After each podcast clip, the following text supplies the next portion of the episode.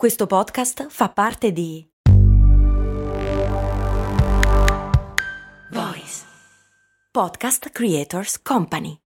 Hai già deciso a chi dare il tuo 5 per 1000? Ah sì sì, lo do a mio cugino che mi ha detto che mi dà il suo. Ma non funziona così, bestia. Il 5 per 1000 lo puoi dare solo ad alcuni enti, ad esempio a chi fa ricerca, come AIRC. Quella che fa ricerca sul cancro? Ecco, vedi che sei informato, sì, quella. Te l'ho detto che lo davo a mio cugino, infatti fa ricercatore in un progetto finanziato da AIRC. Ah, ops, scusa, avevi ragione allora. Te sempre a pensar male, eh? Però scusami, ma come fa lui a darti il suo 5 per 1000 allora? Ah, maledizione. Mi sa che mi ha fregato.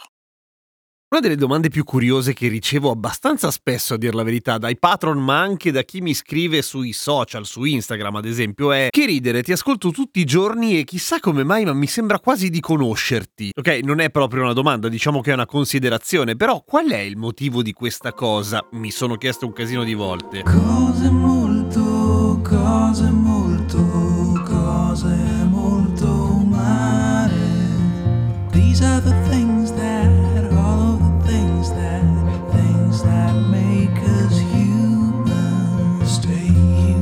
Ciao, sono Giampiero Kesten e questa è Cose Molto Umane. Ok, ovviamente se mi ascolti tutti i giorni, adesso non voglio fare una puntata su di me, eh, lo prendo solamente come esempio ovviamente, però dico, se ascolti Cose Molto Umane tutti i giorni diventa un'abitudine e quindi diventa una sorta di compagnia costante. Ok, però questo non basta a spiegare tutta una serie di cose, nel senso che queste relazioni, tra virgolette, che tutti noi abbiamo in realtà con personaggi e persone che non conosciamo magari personalmente, ma che conosciamo attraverso il loro boh, prodotto, fa schifo prodotto, però si capisce, ok? È una roba che esiste dalla notte dei tempi, nel senso che esiste da ben prima della radio, della tv, di internet, dei podcast, eccetera, anche con la letteratura, ad esempio, e in generale con persone che appunto, creativi o artisti, delle quali è possibile fruire di una serie di, continua a fare schifo ma continua a rendere l'idea, prodotti in cui troviamo al loro interno elementi genuini della personalità che li ha creati. Si è capito? È un po' un casino, però insomma, nel risultato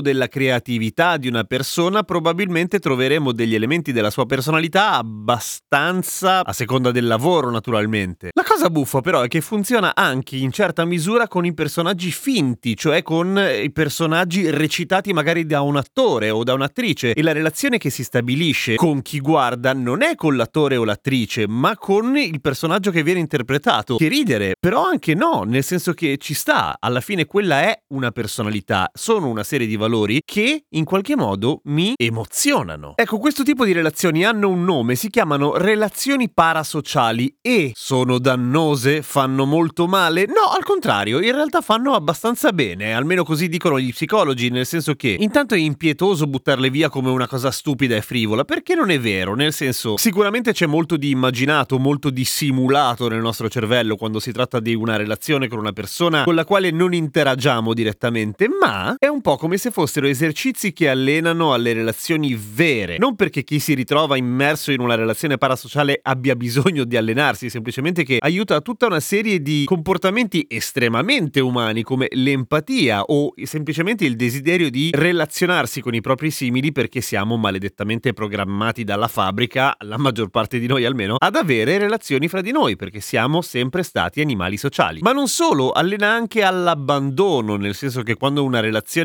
parasociale finisce può fare male, ma molto meno male rispetto a una relazione vera e propria, affettiva. Aiuta anche all'autoconsapevolezza e aiuta a parlare di noi, nel senso di raccontarci e aprirci anche a qualcuno. Certo, sentirsi stupidi è un attimo, io mi ricordo che ho pianto quando è morto Kurt Cobain e è il cantante dei Nirvana, dai su. E un secondo dopo mi sono sentito un perfetto idiota, voglio dire, però boh, mi sono giustificato lì per lì dicendo "Ehi, mi piacciono un sacco i dischi dei Nirvana e non ce ne saranno più di nuovi". Ok, poi è uscito l'unplugged di MTV, ma non è quello il punto, ok? In effetti nella mia testa avevo una relazione con Kurt Cobain di amicizia, boh, ammirazione, che era finta, ma era finta? No, in realtà no, ok, ovviamente Kurt Cobain non aveva idea di chi fossi io, ma io sapevo perfettamente chi fosse lui, o quantomeno il personaggio pubblico di Kurt Cobain, e questa cosa, per quanto faccia ridere dirlo, non rende meno valido o nobile, tra virgolette, l'affetto e l'ammirazione che provi verso una persona. La mia relazione relazione finta di amicizia con Kurt Cobain ha avuto un impatto sulla mia vita reale? Certo che sì, così come le mie centinaia di relazioni finte, fasulle, inventate con altri artisti, scrittori, autori, autrici e scrittrici, eccetera. Cioè, le opere degli umani hanno un effetto sugli altri umani anche se non c'è una relazione diretta e questo crea di fatto una relazione. Questa cosa dal punto di vista psicologico ha un nome? Sì, ne ha tanti, nel senso che è un comportamento appunto molto umano che è composto da tutta una serie di elementi. Per esempio, quello che in inglese si chiama Uncertainty Reduction Theory, cioè la teoria che noi umani abbiamo bisogno nelle relazioni di ridurre l'incertezza. Che cazzo vuol dire? Vuol dire che abbiamo la tendenza naturale e abbastanza incontrollabile, entro certi limiti, quando conosciamo una persona nuova, di ridurre l'incertezza, cioè di sapere più cose possibili di quella persona e più la conosciamo, a meno che non ci faccia cagare naturalmente, ma se ci sono una serie di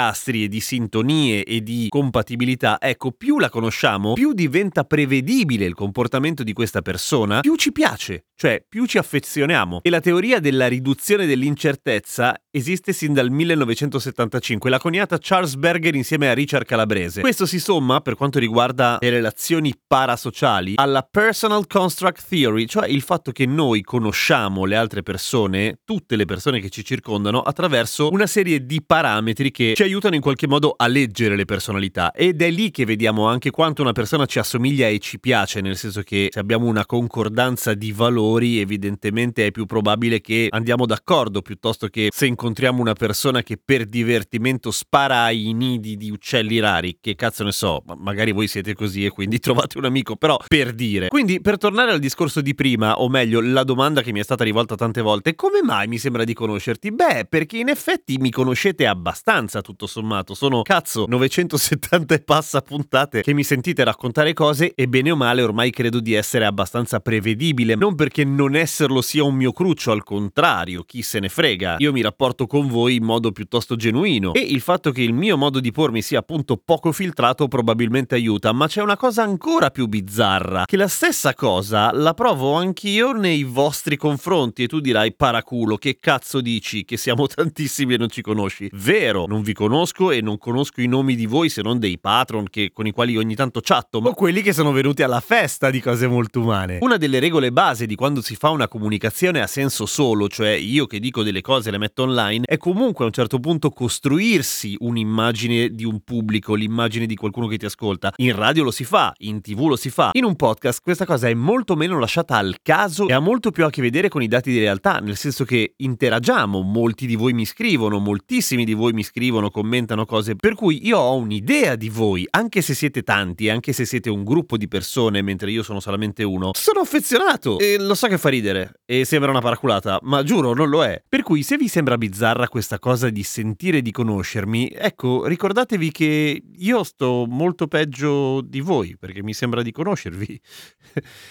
e quindi è tutto a posto. A domani con cose molto umane.